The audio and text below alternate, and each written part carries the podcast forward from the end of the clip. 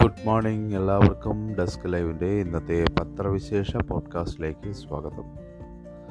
നിങ്ങൾ കേട്ടുകൊണ്ടിരിക്കുന്ന കേരളത്തിലെ ആദ്യത്തെ ഷോർട്ട് ന്യൂസ് ആപ്പായ ഡെസ്ക് ലൈവിന്റെ പത്രവിശേഷ പോഡ്കാസ്റ്റാണ് കേരളത്തിൽ ഏറ്റവും വേഗത്തിലും വെളുപ്പത്തിലും വാർത്തകൾ മലയാളത്തിൽ അറിയാനുള്ള അതിനൂതനമായ സാങ്കേതിക വിദ്യകൾ ഉപയോഗിച്ചുകൊണ്ടുള്ള ആപ്പാണ് ഡെസ്ക് ലൈവ് അപ്പോൾ വാർത്തകൾ വേഗം അറിയാൻ ആഗ്രഹിക്കുന്നതും താല്പര്യപ്പെടുന്ന ആളുകൾ. ആപ്പ് ഇൻസ്റ്റാൾ ചെയ്യുക. നമുക്ക് പത്രവിശേഷത്തിലേക്ക് കിടക്കാം. പൊതുവെ എല്ലാ പത്രങ്ങളുടെയും ഇന്ന് ലീഡ് വാർത്തയായിട്ട് വന്നിട്ടുള്ളത് വിൽപ്പനയ്ക്ക് എന്നുള്ളതാണ്. ഇത് സർക്കാർ സമ്പൂർണ വിൽപ്പന പൊതുസ്വത്ത് സ്വകാര്യ മേഖലയ്ക്ക് വിൽക്കാനുള്ള തീരുമാനം കേന്ദ്ര സർക്കാർ എടുത്തത്. എടുത്തിരുന്നു ആറ് ലക്ഷം കോടി വരുമാനം ലക്ഷ്യം വെച്ചിട്ടുള്ള പദ്ധതിയാണ് അല്ലെങ്കിൽ വിൽപ്പനാ പദ്ധതിയാണ് ആവിഷ്കരിച്ചിരിക്കുന്നത്. റോഡും പാലവും സ്റ്റേഡിയവും ഒക്കെ ഇതുമായി ബന്ധപ്പെട്ട് വിൽക്കാൻ വെച്ചിരിക്കുന്നു. കോഴിക്കോട് വിമാനത്താവളവും പട്ടികയിലുണ്ടെന്ന് മാതൃഭൂമിയുടെ റിപ്പോർട്ട് നമുക്ക് കാണാം. ഓ അടുത്ത നാല് വർഷത്തിനുള്ളിൽ കേന്ദ്ര സർക്കാരിന്റെ ഉടമസ്ഥതയിലുള്ള ആസ്തി വിറ്റ് ആറ് ലക്ഷം കോടി നേടാനുള്ള പാക്കേജ് പ്രഖ്യാപിച്ച് ധനമന്ത്രി നിർമ്മല സീതാരാമൻ.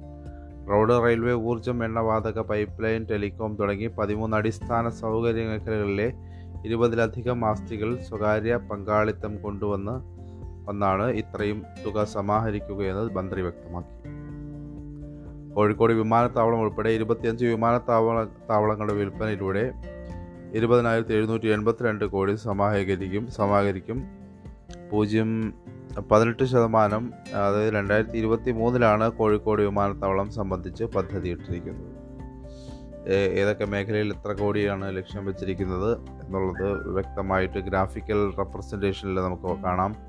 മാതൃഭൂമി റെയിൽവേ ഒന്നര ഒന്നര ലക്ഷം കോടി ദേശീയപാത ഒന്ന് പോയിന്റ് ആറ് ലക്ഷം കോടി വൈദ്യുതി ഉൽപ്പാദനം മുപ്പത്തി ഒൻപതിനായിരത്തി എണ്ണൂറ്റി മുപ്പത്തിരണ്ട് കോടി പ്രകൃതിവാതകം ഇരുപത്തിനാലായിരത്തി നാനൂറ്റി അറുപത്തിരണ്ട് കോടി ഇന്ധന പൈപ്പ് ലൈൻ ഇരുപത്തിരണ്ടായിരത്തി അഞ്ഞൂറ്റി നാല് കോടി റിയൽ എസ്റ്റേറ്റ് പതിനഞ്ചായിരം കോടി വ്യോമഗതാഗതം ഇരുപതിനായിരത്തി എഴുന്നൂറ്റി എൺപത്തിരണ്ട് കോടി വൈദ്യുതി വിതരണം നാൽപ്പത്തി അയ്യായിരം കോടി തുറമുഖം പന്ത്രണ്ടായിരത്തി എണ്ണൂറ്റി ഇരുപത്തി എട്ട് കോടി ഖനനം ഇരുപത്തി എട്ടായിരത്തി എഴുന്നൂറ്റി നാൽപ്പത്തി ഏഴ് കോടി വെയർഹൗസ് ഇരുപത്തെട്ടായിരത്തി തൊള്ളായിരം കോടി ടെലികോം മുപ്പത്തി അയ്യായിരത്തി നൂറ് കോടി സ്റ്റേഡിയം പതിനൊന്നായിരത്തി നാനൂറ്റി അൻപത് കോടി എന്നിങ്ങനെയാണ്.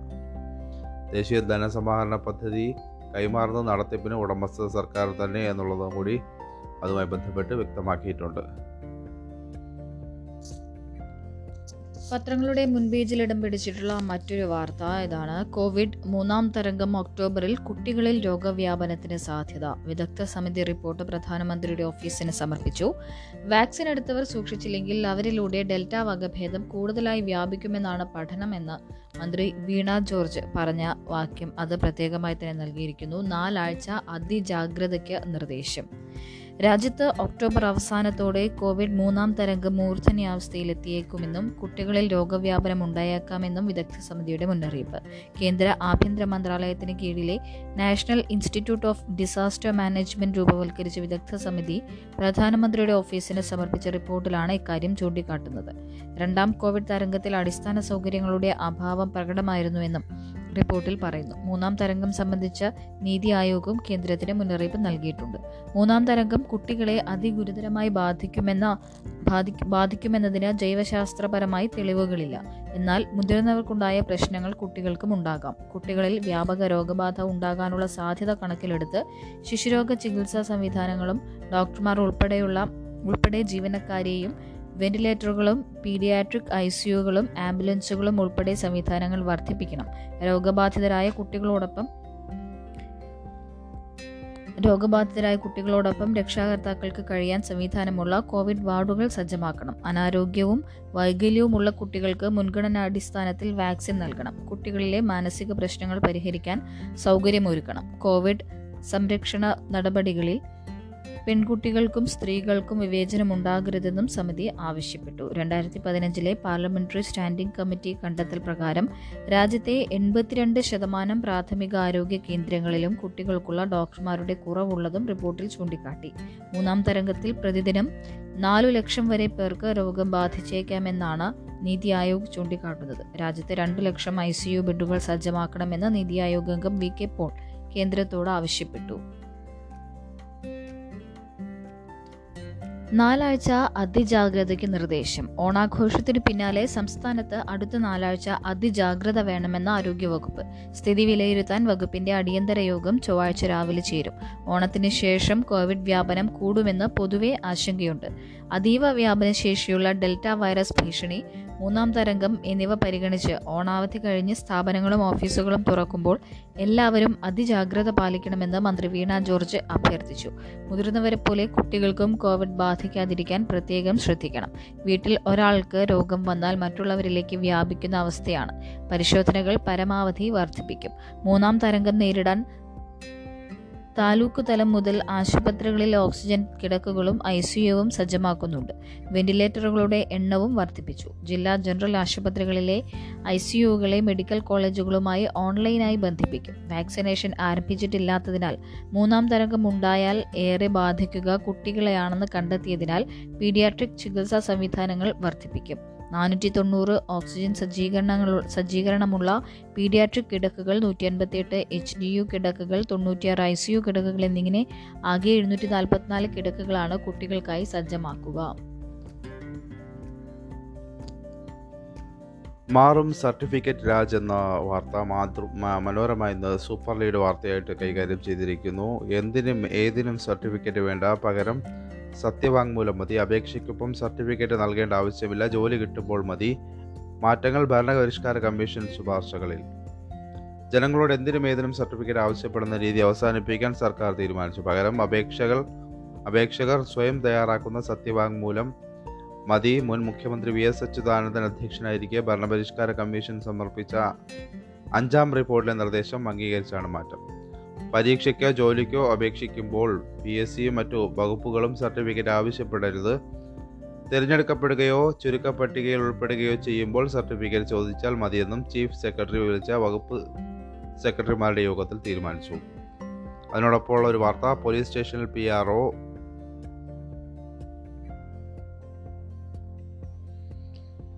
ജനങ്ങളുമായി സംവദിക്കാൻ സംസ്ഥാനത്തെ എല്ലാ പോലീസ് സ്റ്റേഷനിലും പബ്ലിക് റിലേഷൻസ് ഓഫീസറെ നിയമിക്കാനും വാതിൽക്കൽ തന്നെ ഉദ്യോഗസ്ഥന് മുറിയോ കസേരയോ സജ്ജീകരിക്കാനും ആഭ്യന്തര വകുപ്പിന് യോഗം നിർദ്ദേശം നൽകി. സ്റ്റേഷനിലെ മുതിർന്ന ഉദ്യോഗസ്ഥരിൽ ഒരാളായിരിക്കണം പി ആർ മറ്റു ചുമതലകളിൽ നിന്ന് ഒഴിവാക്കണം. രാവിലെ എട്ട് മുതൽ രാത്രി എട്ട് വരെ സ്റ്റേഷനിൽ ഉണ്ടാകണം. പി ആർ ഒ അവധിയായാൽ പകരം ഡ്യൂട്ടിക്ക് സ്റ്റേഷനിലെ എല്ലാ പോലീസുകാർക്കും പരിശീലനം നൽകണം. പൊതുജനങ്ങൾക്ക് ഓൺലൈൻ സേവനങ്ങൾ ഉറപ്പിക്കാൻ എല്ലാ സ്റ്റേഷനുകളിലും ഐ ടി വൈദഗ്ധ്യമുള്ള ഒരാൾ വേണം. ഈ ഡ്യൂട്ടിയിലുള്ളവരെയും മറ്റു ജോലികളിൽ നിന്ന് ഒഴിവാക്കണം. സാങ്കേതിക മാറ്റങ്ങൾ അപ്പോൾ പരിശീലനവും നൽകണം. പോലീസുകാരുടെ കഴിവുകൾ വിലയിരുത്താനും അനുയോജ്യമായ ഇടങ്ങളിൽ വിനിയോ വിന്യസിക്കാനും മനുഷ്യശേഷി വിഭാഗം രൂപീകരിക്കാൻ അഥവാ എച്ച് ആർ രൂപീകരിക്കാനും എല്ലാവരും police vigilance crime branch special branch തുടങ്ങിയ വിവിധ വിഭാഗങ്ങളിൽ നിശ്ചയിച്ച കാലയളവിൽ ജോലി ചെയ്യുന്നുണ്ടെന്ന് ഉറപ്പാക്കും. സ്ഥാപിത താൽപ്പര്യങ്ങൾ ഇല്ലാതാക്കാനും കാര്യക്ഷമത കൂട്ടാനും ഇത് ഉപകരിക്കുമെന്ന ഭരണപരിഷ്കാര കമ്മീഷന്റെ നിർദ്ദേശം കണക്കിലെടുത്താണ് നടപടി. U S സഖ്യസേനയ്ക്ക് താലിബാന്റെ അന്ത്യശാസനം. മുപ്പത്തിയൊന്നിനകം രാജ്യം വിടണം. വിമാനത്താവളത്തിൽ വെടിവെപ്പ് ഒരു മരണം. ഒഴിപ്പിക്കൽ ദൗത്യം നീളവേ ഈ മാസം മുപ്പത്തിയൊന്നിനകം യു എസ് നാറ്റോ സേന അഫ്ഗാനിസ്ഥാൻ വിടണമെന്ന് താലിബാൻ അന്ത്യശാസനം നൽകി. മുപ്പത്തിയൊന്നിനകം ഒഴിപ്പിക്കൽ പൂർത്തിയാക്കാനാവുമെന്നാണ് പ്രതീക്ഷയെന്ന് വ്യക്തമാക്കിയ U S president Joe Biden. ആവശ്യമെങ്കിൽ തീയതി നീട്ടുമെന്ന് ഞായറാഴ്ച സൂചിപ്പിച്ചിരുന്നു. ഇന്ന് ചേരുന്ന ജി രാജ്യങ്ങളുടെ വെർച്വൽ സമ്മേളനത്തിൽ ഇക്കാര്യം അന്തിമമായി തീരുമാനിക്കും. മുപ്പത്തിയൊന്നിന് വിദേശ സേന പോയ ശേഷം ശേഷവും മതിയായ രേഖകൾ ഉള്ളവർക്ക് യാത്രാ വിമാനങ്ങൾ യാത്രാ വിമാനങ്ങളിൽ രാജ്യം വിടാൻ തടസ്സമുണ്ടാവില്ലെന്ന് താലിബാൻ വക്താവ് സുഹൈൽ ഷഹീൻ പറഞ്ഞു. എന്നാൽ വിദേശ സൈന്യം തുടർന്നാൽ പ്രത്യാഘാതം പ്രത്യാഘാതമുണ്ടാകുമെന്ന് മുന്നറിയിപ്പ് നൽകി. പതിനായിരങ്ങൾ തിങ്ങിനിറഞ്ഞ കാബൂൾ വിമാനത്താവളത്തിൽ ഇന്നലെയും സംഘർഷമുണ്ടായി. യു എസ് സേനയെ സഹായിക്കുന്ന അഫ്ഗാൻ സുരക്ഷാ ഉദ്യോഗസ്ഥൻ വെടിവെപ്പിൽ കൊല്ലപ്പെട്ടു. മൂന്ന് പേർക്ക് പരിക്കേറ്റു. സുരക്ഷാ ചുമതലയുള്ള യു എസ് ജർമ്മൻ സൈനികർ തിരികെ വെടിവെച്ചു. അക്രമികൾ ആരെന്ന വിവരം പുറത്തുവിട്ടിട്ടില്ല. വിമാനത്താവളത്തിന് പുറത്ത് ജനക്കൂട്ടത്തെ നിയന്ത്രിക്കുന്ന താലിബാൻകാർ സംഭവത്തിൽ ഉൾപ്പെട്ടിട്ടില്ല. രാജ്യത്തിന്റെ വടക്കു പടിഞ്ഞാറ് ഭാഗത്ത് കീഴടങ്ങാതെ തുടരുന്ന പാഞ്ചുഷീർ പർവത മേഖല പിടിച്ചെടുക്കാൻ താലിബാൻ പടനീക്കം ശക്തമാക്കി. വടക്കൻ സഖ്യം കഴിഞ്ഞയാഴ്ച പിടിച്ചെടുത്ത മൂന്ന് വടക്കൻ ജില്ലകൾ തിരിച്ചു പിടിച്ചതായി താലിബാൻ അവകാശപ്പെട്ടു. നൂറ്റി നാൽപ്പത്തി ആറ് പേർ എത്തി ഇന്ന് എൺപത് പേർ കൂടി എത്തും. മലയാളി സിസ്റ്റർ തെരേസ ക്രാസ്റ്റ തജിസ് താജിക്കിസ്ഥാനിലെത്തി. മലയാളി കന്യാസ്ത്രീ സിസ്റ്റർ തെരേസ ക്രാസ്റ്റ ഉൾപ്പെടെ എൺപത് പേരെ കാബൂ- കാബൂളിൽ നിന്ന് താജിസ് താജിക്കിസ്ഥാനിൽ എത്തിച്ചു നാൽപ്പത്തി ആറ് അഫ്ഗാൻ സിഖ് ഹിന്ദു വിഭാഗക്കാരും സംഘത്തിലുണ്ട്. വ്യോമസ് വ്യോമസേന വിമാനത്തിൽ ഇവരെ ഇന്ന് ഇന്ത്യയിൽ എത്തിക്കുമെന്നാണ് വിവരം. അഫ്ഗാനിലെ ബാക്കി ഇന്ത്യക്കാരെ തിരികെ എത്തിക്കാൻ കൂടുതൽ സേനാ വിഭാഗങ്ങൾ കൂടുതൽ സേനാ വിമാനങ്ങൾ വരും ദിവസങ്ങളിൽ കാബൂളിലെത്തും. കാബൂൾ വിമാനത്താവളത്തിന്റെ നിയന്ത്രണ ചുമതല മുപ്പത്തിയൊന്നിന് യു എസ് സേന ഒഴിയും മുൻപ് രക്ഷാദൌത്യം പൂർത്തിയാക്കുകയാണ് ലക്ഷ്യം. വീട്ടിലെ എണ്ണാൻ കുഞ്ഞുങ്ങളുമായി സൗഹൃദം പങ്കുവച്ചും അവയെ താലോലിച്ചും മലയാളികളുടെ പ്രിയ ഹാസ്യ നടൻ ജഗതി ശ്രീകുമാറിന്റെ ഓണക്കാലം രണ്ട് മാസം മുൻപാണ് പേയാട് സ്കൈലൈനിലെ ജഗതിയുടെ വീട്ടുമുറ്റത്ത് നിന്ന് ദിവസങ്ങളുടെ വ്യത്യാസത്തിൽ രണ്ട് അണ്ണാൻ കുഞ്ഞുങ്ങളെ കിട്ടുന്നത്. കണ്ണു തുറക്കുന്ന പ്രായം ആദ്യം കിട്ടിയ അണ്ണാൻ കുഞ്ഞിനെ ജഗതിയുടെ ഭാര്യ ശോഭ പ്രത്യേകം പരിചരിച്ചു. ചക്കര എന്ന് പേരിട്ട ഈ എണ്ണാൻ കുഞ്ഞ് വീട്ടുകാരുമായി പെട്ടെന്ന് ഇണങ്ങി. ജഗതിയുടെ മടിയിലും കയ്യിലും ചക്കര ഓടിക്കയറി കളിക്കുന്നത് പതിവാണ്. ഈ വീഡിയോ മകൾ പാർവതി ചില പുതിയ സൗഹൃദങ്ങൾ എന്ന പേരിൽ സമൂഹ മാധ്യമങ്ങളിൽ പങ്കുവച്ചു പ്രേക്ഷകർ ഏറ്റെടുത്തു. ഇതിനിടെയാണ് രണ്ടാമത്തെ എണ്ണാൻ കുഞ്ഞിനെ കിട്ടുന്നത്. ഇവൻ എല്ലാവരുമായി ഇണങ്ങി വരുന്നതേ ഉള്ളൂ. ഇതിന് പേരിട്ടിട്ടില്ല. പാലും പഴവും ചോറും കഴിച്ച് സുഖജീവിതത്തിലാണ് അണ്ണാറക്കണ്ണന്മാർ.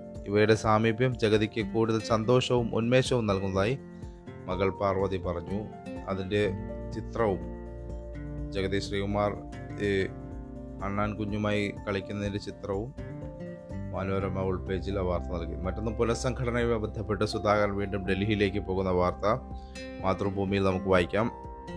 കോൺഗ്രസ് പുനഃസംഘടന കീറാമുട്ടിയായതോടെ ചർച്ചകൾക്കായി K P C C president K Sudhakaran വീണ്ടും ഡൽഹിയിലേക്ക്. നേരത്തെ സംസ്ഥാന നേതൃത്വം സമർപ്പിച്ച ഡി സി സി പ്രസിഡന്റുമാരുടെ പട്ടികയിൽ ചില മാറ്റങ്ങൾ വരുത്തി പട്ടിക അന്തിമമാക്കാനുള്ള ശ്രമമാണ് ഹൈക്കമാൻഡ് നടത്തുന്നത്.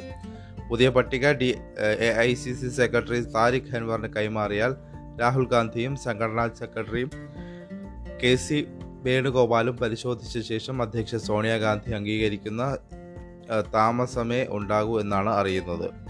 ഈ ആഴ്ച തന്നെ പട്ടിക പ്രഖ്യാപിക്കുന്നു പ്രഖ്യാപിക്കുമെന്നാണ് ലഭിക്കുന്ന സൂചന. കെ സുധാകരനും വി ഡി സതീശനും ചേർന്ന് തയ്യാറാക്കിയ പട്ടികയിൽ ഉമ്മൻചാണ്ടിയും രമേശ് ചെന്നിത്തലയും കടുത്ത അതൃപ്തി അറിയിച്ചിരുന്നു. അവർ രേഖാമൂലം പരാതി ഉന്നയിച്ചതിനെ തുടർന്ന് സോണിയാഗാന്ധി പ്രശ്നത്തിൽ ഇടപെട്ടു. താരിഖ് അൻവർ ഉമ്മൻചാണ്ടിയുടെ രമേശിനെയും വിളിച്ച് സംസാരിച്ചു. ഇതിനിടെ പട്ടിക എന്ന പേരിൽ ഡി സി സി പ്രസിഡന്റുമാരുടെ പേരുകൾ കെ സുധാകരന് പിന്തുണ നൽകുന്ന കെ എസ് ബ്രിഗേഡ് ഗ്രൂപ്പിൽ വന്നത് വിവാദമായി. മറുപടിയുമായി രമേശ് ചെന്നിത്തലയ്ക്ക് പിന്തുണ നൽകുന്ന ആർ സി ബ്രിഗേഡിലെ ചർച്ചകൾ എതിർപക്ഷം ആയുധമാക്കി. ആർ സി ബ്രിഗേഡുമായി രമേശ് ചെന്നിത്തലയ്ക്ക് ബന്ധമില്ലെന്ന് അദ്ദേഹത്തിന്റെ ഓഫീസ് പത്രക്കുറിപ്പിറക്കി. അവസാന പട്ടികയ്ക്ക് മുമ്പ് ഉമ്മൻചാണ്ടിയും രമേശ് ചെന്നിത്തലയുമായി ഹൈക്കമാൻഡ് ബന്ധപ്പെട്ടേക്കും. കരട് പട്ടികയിൽ ഉൾപ്പെടുന്ന ചിലരെക്കുറിച്ച് വലിയ പരാതി ഉയർന്നിരുന്നു. ഇത്തരക്കാരെ അവസാന പട്ടികയിൽ നിന്ന് ഒഴിവാക്കും.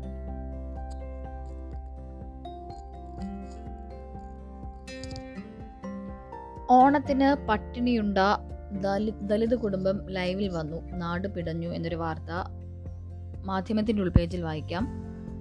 സ്വന്തമായി ഒരു തുണ്ട് ഭൂമിയില്ലാത്തതിനാൽ യാതൊരുവിധ ആനുകൂല്യങ്ങളും ലഭ്യമാകാതെ തിരുവോണ നാളിൽ പട്ടിണിയിലായ അഞ്ചംഗ ദലിത് കുടുംബത്തിന്റെ പോസ്റ്റ് സമൂഹ മാധ്യമങ്ങളിൽ വൈറലാകുന്നു.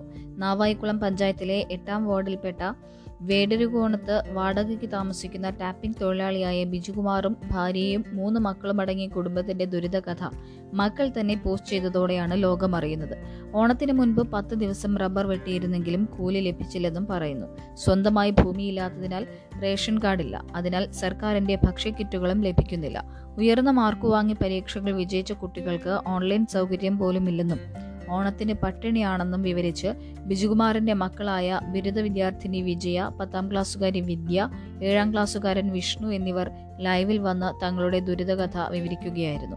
സംഭവത്തിൽ വലിയ പ്രതികരണമാണ് ലഭിച്ചുകൊണ്ടിരിക്കുന്നത്. വിവിധ സംഘടനകൾ സഹായഹസ്തവുമായി മുന്നോട്ട് വന്നിട്ടുണ്ട്. വർക്കല താലൂക്ക് സപ്ലൈ ഓഫീസിൽ നിന്ന് റേഷൻ കാർഡ് അനുവദിച്ച് ആറായി നേരിട്ട് വീട്ടിലെത്തിച്ചു. ഓണക്കിറ്റും അൻപത് കിലോ ഭക്ഷ്യധാന്യവും എത്തിച്ചതായി സപ്ലൈകോ അധികൃതർ അറിയിച്ചു. A I T U C നേതാവ് ഉണ്ണികൃഷ്ണന്റെ നേതൃത്വത്തിൽ ഭക്ഷ്യധാന്യങ്ങളും പച്ചക്കറികളും എത്തിച്ചു. C P I Navaikulam L C secretary Mulla Nallur Mulla Nallur Sivadasan branch secretary Raveendran എന്നിവരും സംബന്ധിച്ചു. വി ഡി സതീശനെയും കെ മുരളീധരെയും അധിക്ഷേപിച്ച് പി വി അൻവറിന്റെ പോസ്റ്റ്. വിവാദം അൻവറിന്റെ അസാന്നിധ്യം സംബന്ധിച്ചാണ് നിയമസഭാ സമ്മേളനത്തിൽ പങ്കെടുക്കാതെ ആഫ്രിക്കൻ രാജ്യമായ സിയറ ലിയോണിയിൽ സ്വർണഖനനത്തിന് പോയതിനെ വിമർശിച്ച K. Muraleedharan M P അധിക്ഷേപിച്ച് Nilambur M L A P V Anvar. മാധ്യമപ്രവർത്തകർക്കെതിരെ നടത്തിയ അസഭ്യ പരാമർശത്തെ ചോദ്യം ചെയ്ത പ്രതിപക്ഷ നേതാവ് വി ഡി സതീശിനെയും ഫേസ്ബുക്ക് പോസ്റ്റിലൂടെ അൻവർ ആക്ഷേപിച്ചു. രണ്ട് മാസം മുൻപ് സിയറ ലിയോണിലേക്ക് പോയ അൻവർ കഴിഞ്ഞ നിയമസഭാ സമ്മേളനത്തിൽ ഒരു ദിവസം പോലും പങ്കെടുത്തിട്ടില്ല. സി പി എമ്മിന്റെ അനുമതിയോടെയാണ് മൂന്ന് മാസത്തെ അവധിയെടുത്ത് വിദേശത്ത് പോയതെന്നും അടുത്ത മാസം തിരിച്ചെത്തുമെന്നുമാണ് അൻവറിന്റെ വിശദീകരണം. അൻവറിനെ മണ്ഡലത്തിൽ കാണാനില്ലെന്ന രീതിയിൽ വാർത്ത നൽകിയ മാധ്യമപ്രവർത്തകനെ ഫേസ്ബുക്ക് പോസ്റ്റിൽ അൻവർ അസഭ്യം പറഞ്ഞതോടെയാണ് വിവാദങ്ങളുടെ തുടക്കം. അൻവറിന്റെ പെരുമാറ്റം നിലവാരം പെരുമാറ്റം നിലവാരമില്ലാത്തതും നില നിലവിട്ടതുമാണെന്നാണ് വി ഡി സതീശിന്റെ പ്രതികരണം. ഇതിന് മറുപടിയായാണ് പ്രതിപക്ഷ നേതാവിനെ അധിക്ഷേപിച്ച അൻവറിന്റെ പോസ്റ്റ്. നിയമസഭാ സമ്മേളനത്തിൽ പങ്കെടുക്കാൻ കഴിയില്ലെങ്കിൽ എം എൽ എ പണിക്ക് നിൽക്കരുതെന്ന് വിമർശിച്ച മുരളീധരനും മോശം ഭാഷയിലാണ് മറുപടി. സാമ്പത്തിക പ്രതിസന്ധി കാരണമാണ് വിദേശത്തേക്ക് പോകേണ്ടി വന്നതെന്നാണ് അൻവറിന്റെ വിശദീകരണം. മാധ്യമങ്ങൾ നിരന്തരം കള്ളവാർത്ത നൽകി നാട്ടിലെ കച്ചവടം പൂട്ടിച്ചുവെന്ന് അൻവർ പറയുന്നു. ഇത് രണ്ടാം തവണയാണ് അൻവർ നിലമ്പൂരിൽ നിന്ന് ജയിക്കുന്നത്. നിയമസഭാ തെരഞ്ഞെടുപ്പ് പ്രചാരണ കാലത്ത് മണ്ഡലത്തിലെ എം എൽ എയുടെ അസാന്നിധ്യം പ്രതിപക്ഷം ആയുധമാക്കിയിരുന്നുവെങ്കിലും കുറഞ്ഞ ഭൂരിപക്ഷത്തിന് അൻവർ ജയിക്കുകയായിരുന്നു.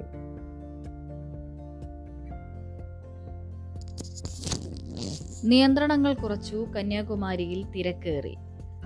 നാല് മാസത്തിനു ശേഷം ത്രിവേണി സംഗമ ഭൂമിയായ കന്യാകുമാരി തിരക്കിലായി. കോവിഡ് നിയന്ത്രണങ്ങൾക്ക് തമിഴ്നാട് സർക്കാർ ഇളവ് നൽകിയതിനെ തുടർന്ന് കന്യാകുമാരി തീരത്ത് വിനോദസഞ്ചാരികളുടെ വിലക്ക് മാറ്റി. വിവേകാനന്ദ പാറയിലേക്കും തിരുവള്ളുവർ പ്രതിമയിലേക്കുമുള്ള ബോട്ട് സർവീസും പുനരാരംഭിച്ചു. ആദ്യ ദിവസം രണ്ട് ബോട്ടുകളാണ് സർവീസ് നടത്തിയത്. ആദ്യ ദിവസം തന്നെ സഞ്ചാരികൾ കാത്തുനിന്നാണ് ബോട്ട് യാത്ര നടത്തിയത്. കന്യാകുമാരി ഭഗവതി ക്ഷേത്രത്തിലും ദർശന തിരക്ക് അനുഭവപ്പെട്ടു. സിനിമാ തിയേറ്ററുകൾ തുറക്കാൻ സർക്കാർ അനുമതി നൽകിയെങ്കിലും കന്യാകുമാരി ജില്ലയിലെ തിയേറ്ററുകൾ തിങ്കളാഴ്ച തുറന്നില്ല. പാർക്കുകൾ തുറക്കാനും അനുമതി നൽകിയിട്ടുണ്ട്. എന്നാൽ മറ്റു വിനോദസഞ്ചാര കേന്ദ്രങ്ങൾ തുറക്കാൻ അനുമതി നൽകിയിട്ടില്ല. ഇതേ തുടർന്ന് തൃപ്പരപ്പ് വെള്ളച്ചാട്ടത്തിൽ സഞ്ചാരികൾക്കുള്ള വിലക്ക് മാറ്റിയില്ല. എന്നാൽ വെള്ളച്ചാട്ടത്തിന്റെ മുകൾ ഭാഗത്തുള്ള ബോട്ട് സവാരി തിങ്കളാഴ്ച തുടങ്ങിയിരുന്നു. റെയിൽവേ ഇക്കോണമി ക്ലാസ് ടിക്കറ്റ് നിരക്കായി ആദ്യഘട്ടത്തിൽ കോച്ചുകൾ മുംബൈക്ക് മുംബൈക്ക് കേരളത്തിന് പിന്നീട്. റെയിൽവേയുടെ പുതുതായി പ്രഖ്യാ പുറത്തിറക്കുന്ന three tier A C economy class കോച്ചിലെ ticket നിരക്കുകൾ നിശ്ചയിച്ചു. ദീർഘദൂര യാത്രകൾക്ക് തേർഡ് എ സിയേക്കാൾ നിരക്ക് കുറവായിരിക്കും.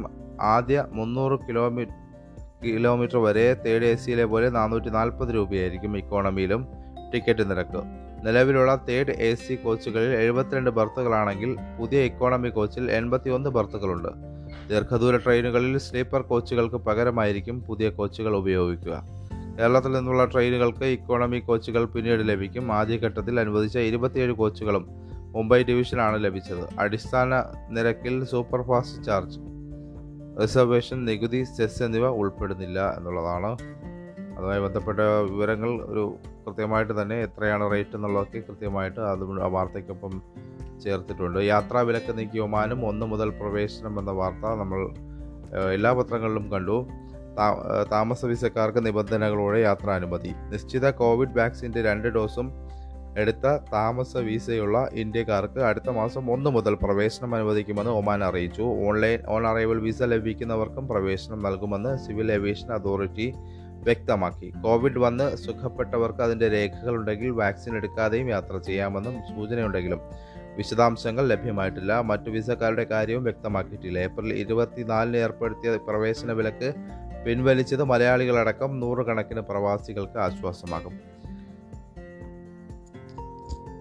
വാരിയം കുന്നത്ത് ആലി മുസ്ലിയാർ അടക്കം മുന്നൂറ്റി എൺപത്തി ഏഴ് പേർ സ്വാതന്ത്ര്യ സമര സേനാനി പട്ടികയ്ക്ക് പുറത്ത്. മലബാർ കലാപത്തിലെ വാര്യം കുന്നത്ത് കുഞ്ഞഹമ്മദ് ഹാജി ആലി മുസ്ലിയാർ തുടങ്ങി മുന്നൂറ്റി എൺപത്തിയേഴ് പേരെ ഇന്ത്യൻ സ്വാതന്ത്ര്യ സമര രക്തസാക്ഷി പട്ടികയിൽ നിന്ന് കേന്ദ്ര സർക്കാർ പുറത്താക്കുന്നു. ആയിരത്തി തൊള്ളായിരത്തി ഇരുപത്തിയൊന്ന് ഓഗസ്റ്റിലെ മലബാർ കലാപത്തിലെ രക്തസാക്ഷികൾക്ക് പുറമെ ഇതിന്റെ തുടർച്ചയായി ഇതേ വർഷം നവംബറിലുണ്ടായ വാഗൺ ട്രാജഡിയുടെ അറുപത്തിനാല് ഇരകളെയും സ്വാതന്ത്ര്യ സമര സേനാനികളുടെ പട്ടികയിൽ നിന്ന് നീക്കം ചെയ്യാനാണ് തീരുമാനം. മാപ്പിള ലഹള എന്നറിയപ്പെടുന്ന ആയിരത്തി തൊള്ളായിരത്തി ഇരുപത്തിയൊന്നിലെ മലബാർ കലാപം സ്വാതന്ത്ര്യ സമരത്തിന്റെ ഭാഗമല്ലെന്നും മതപരിവർത്തനം ലക്ഷ്യമിട്ടുള്ള മുസ്ലിം വർഗീയ കലാപമാണെന്നും ആണ് കണ്ടെത്തൽ. ദേശീയ ചരിത്ര ഗവേഷണ കൗൺസിലായ ഇന്ത്യൻ കൗൺസിൽ ഓഫ് ഹിസ്റ്റോറിക്കൽ റിസർച്ചിന്റെ മൂന്നംഗ സമിതിയാണ് ഇത് സംബന്ധിച്ച് രേഖാമൂലം ശിപാർശ നൽകിയത്.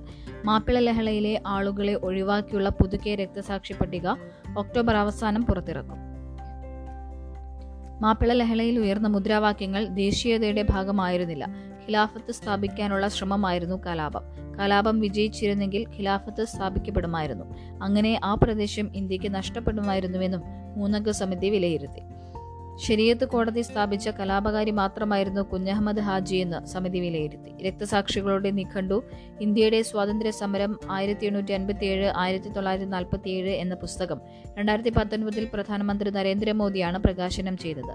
മാപ്പിള ലഹ ലഹള സ്വാതന്ത്ര്യ സമരത്തിന്റെ ഭാഗമല്ലായിരുന്നുവെന്നും മുസ്ലിം മതമൗലിക പ്രസ്ഥാനമായിരുന്നുവെന്നും ആർ എസ് എസ് ആരോപിച്ചതിന് പിന്നാലെയാണ് പുസ്തകത്തിന്റെ അഞ്ചാം വാല്യത്തിലെ രക്തസാക്ഷികളുടെ പേരുകൾ പുനരവലോകനം ചെയ്യാൻ സമിതിയെ നിയോഗിച്ചത്. തുടർന്നാണ് ആലി മുസ്ലിയാരും വാര്യം കുന്നത്ത് അഹമ്മദ് ഹാജിയും ഉൾപ്പെടെ മുന്നൂറ്റി എൺപത്തിയേഴ് മാപ്പിള രക്തസാക്ഷികളെ പുസ്തകത്തിൽ നിന്ന് നീക്കം ചെയ്യുന്നത്. ഈ വാർത്തയിൽ വാര്യൻ കുന്നന്റെ കുടുംബത്തിന്റെ പ്രതികരണം കൂടി മാധ്യമം ചേർത്തിട്ടുണ്ട്. ചരിത്രത്തെ അട്ടിമറിക്കാനുള്ള ശ്രമമാണ് നടക്കുന്നതെന്നും സ്വാതന്ത്ര്യ സമര പോരാട്ടത്തിൽ ഒരു സ്ഥാനവും വഹിക്കാത്ത സംഘപരിവാർ ശക്തികൾ യഥാർത്ഥ സ്വാതന്ത്ര്യ സമരത്തെയും നായകരെയും മാറ്റി നിർത്താനുള്ള സംഘടിത ശ്രമം നടത്തുന്നുണ്ടെന്നും വാര്യൻ കുന്നത്ത് കുഞ്ഞഹമ്മദ് ഹാജിയുടെ കുടുംബം. മലബാർ മേഖലയിൽ ബ്രിട്ടീഷുകാർക്കെതിരെ പോരാടിയ ജ്വലിക്കുന്ന നക്ഷത്രങ്ങളാണ് വാര്യൻ കുന്നത്ത് കുഞ്ഞഹമ്മദ് ഹാജിയും ആലി മുസ്ലിയാരുമൊക്കെ. ഇവരില്ലാത്ത സ്വാതന്ത്ര്യ സമര ചരിത്രം തന്നെ എഴുതാൻ സാധ്യമല്ലെന്നും വാര്യംകുന്നന്റെ കുടുംബ കൂട്ടായ്മയായ ചക്കിപ്പറമ്പൻ ഫാമിലി അസോസിയേഷൻ ജില്ലാ secretary C P Abdul Wahab പറഞ്ഞു.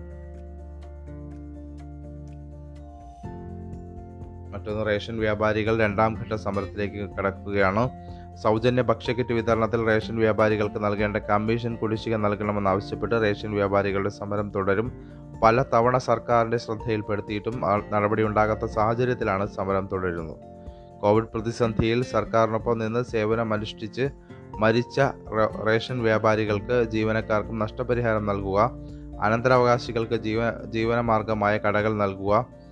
റേഷൻ വ്യാപാരികൾക്കും മറ്റ് ജീവനക്കാർക്കും ഏർപ്പെടുത്തുന്ന കോവിഡ് ഇൻഷുറൻസ് പരിരക്ഷ ആരോഗ്യ ഇൻഷുറൻസായി പുനഃക്രമീകരിക്കുക എന്നീ ആവശ്യങ്ങൾ ഉന്നയിച്ചാണ് രണ്ടാം ഘട്ട സമരം. ഫേസ്ബുക്ക് നിറഞ്ഞാടാൻ പുലികൾ ഇറങ്ങുന്നു.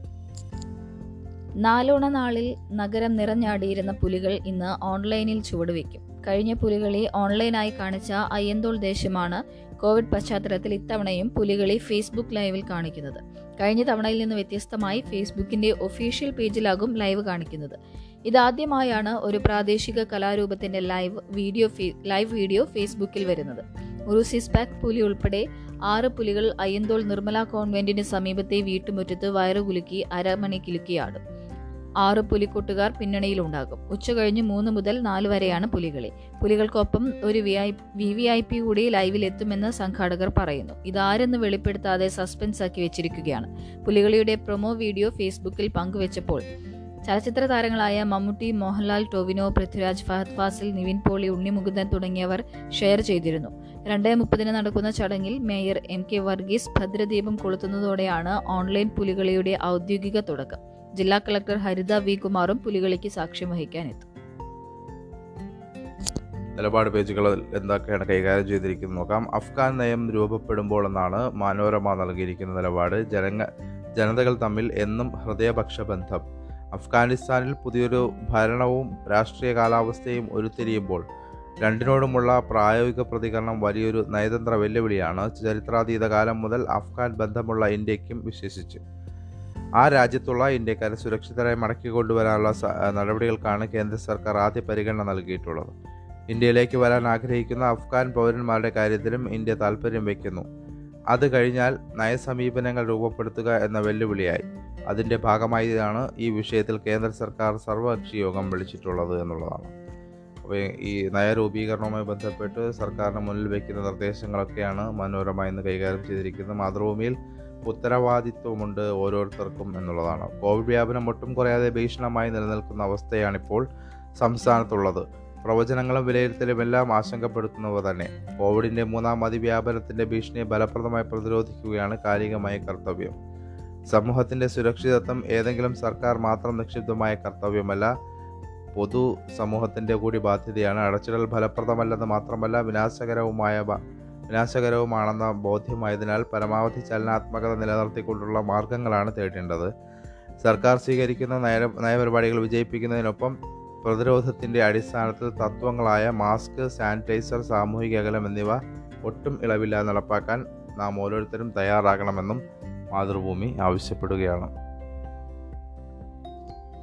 മാധ്യമത്തിലേക്ക് വന്നാൽ പ്രതീക്ഷ പകരുന്ന കൂടിയിരിപ്പുകൾ എന്നതാണ് മാധ്യമത്തിന്റെ നിലപാട്.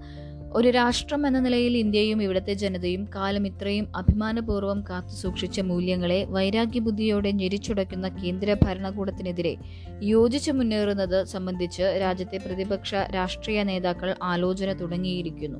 ഈ വിഷയത്തിലൂന്നിയുള്ളതാണ് അന്നത്തെ എഡിറ്റോറിയൽ.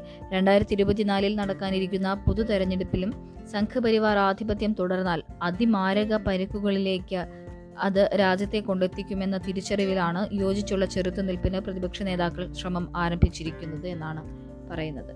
ഒപ്പം തന്നെ രക്തസാക്ഷികളെ മായ്ക്കാൻ ഒരുങ്ങുന്ന മാപ്പുസാക്ഷികൾ എന്ന ഒരു ലേഖനവും അഹമ്മദ് ഷെരീഫ് പി എഴുതിയ ഒരു ലേഖനവും വായിക്കാം. ഇതിൽ പറയുന്നത് ഇതാണ്. ഇന്ത്യൻ സ്വാതന്ത്ര്യ പോരാട്ടത്തിലെ ഐതിഹാസിക അധ്യായങ്ങളിലൊന്നായ മലബാർ സമരത്തെയും അതിന്റെ ധീരനായകരെയും ചിത്രവധം ചെയ്യാനുള്ള ശ്രമങ്ങൾ ആരംഭിച്ചിട്ട് നാളുകൾ കുറച്ചായി. മലബാർ വിപ്ലവത്തിന് നൂറ്റാണ്ട് തികയുന്ന വേളയിൽ അത് പാരമ്യത്തിലെത്തിയിരിക്കുന്നു. വ്യാജ ആഖ്യാനങ്ങൾ ചമച്ച് അവരെ വർഗീയവാദികൾ വാദികളെന്ന് മുദ്രകുത്താനും രക്ത രക്തസാക്ഷികളുടെ പട്ടികയിൽ നിന്ന് വെട്ടിമാറ്റുമാനാണ് വെട്ടിമാറ്റുമാനാണ് ശ്രമം. വെള്ളപ്പട്ടാളത്തിന്റെ തോക്കിനും തൂക്കുകയറിനും മുന്നിൽ മനസ്സിലകാതെ പൊരുതിയ മഹാത്മാക്കൾ പുത്തൻ അധിനിവേശകരുടെ സാഹസം കണ്ട് രക്തസാക്ഷികളുടെ പൂങ്കാവനത്തിലിരുന്ന് പുഞ്ചിരിക്കുന്നുണ്ടാകുമെന്നാണ് ഈ ലേഖനത്തിൽ പറയുന്നത്. എല്ലാ വാർത്തകളും കഴിഞ്ഞ് നമുക്ക് സ്പോർട്സ് പേജിൽ മെസ്സി കാത്തിരിക്കണം ഈ അടിപിടി ഒന്ന് കഴിയട്ടെ എന്നുള്ള ഒരു വാർത്ത മനോരമയിൽ കാണാം. ലയണൽ മെസ്സിയുടെ അരങ്ങേറ്റത്തിന് കാത്തിരിക്കുന്ന ഫ്രഞ്ച് ലീഗ് വൺ ഫുട്ബോളിൽ ആരാധകരുടെ അക്രമം. ഇന്നലെ നീസ് മാഴ്സിയ മത്സരത്തിനിടെയായിരുന്നു മൈതാനത്തേക്കും പടർന്ന അക്രമം. നീസിന്റെ സ്റ്റേഡിയത്തിൽ കളി തീരാൻ പതിനഞ്ച് മിനിറ്റ് ശേഷിക്കെ. കോർണർ എടുക്കാനെത്തിയ മാഴ്സിയ മിഡ്ഫീൽഡർ ദിമിത്രി പൈറ്റിന് നേർക്ക് ഗാലറിയിൽ നിന്നൊരാൾ കുപ്പി എറിഞ്ഞതോടെയാണ് നാടകീയ സംഭവങ്ങൾക്ക് തുടക്കം.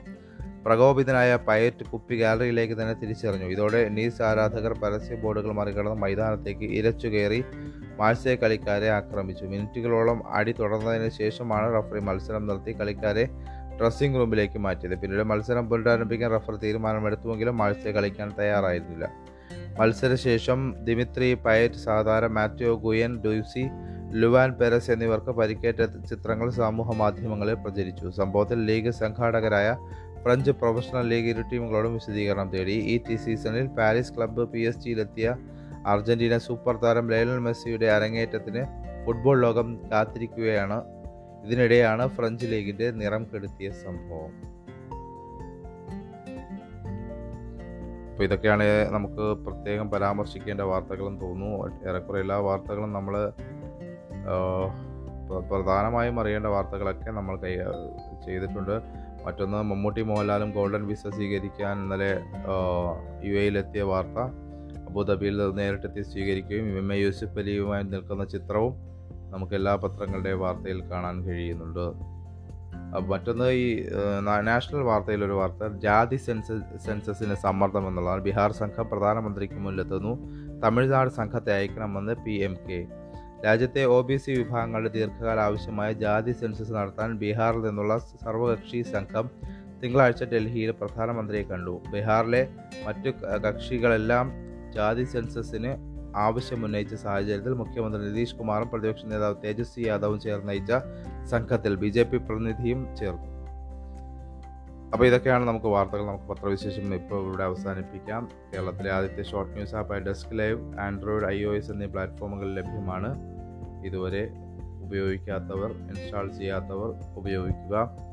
അപ്പോൾ നമുക്ക് നല്ലൊരു ദിനം എല്ലാവർക്കും ആശംസിച്ചുകൊണ്ട് നടത്തുന്നു നന്ദി നമസ്കാരം.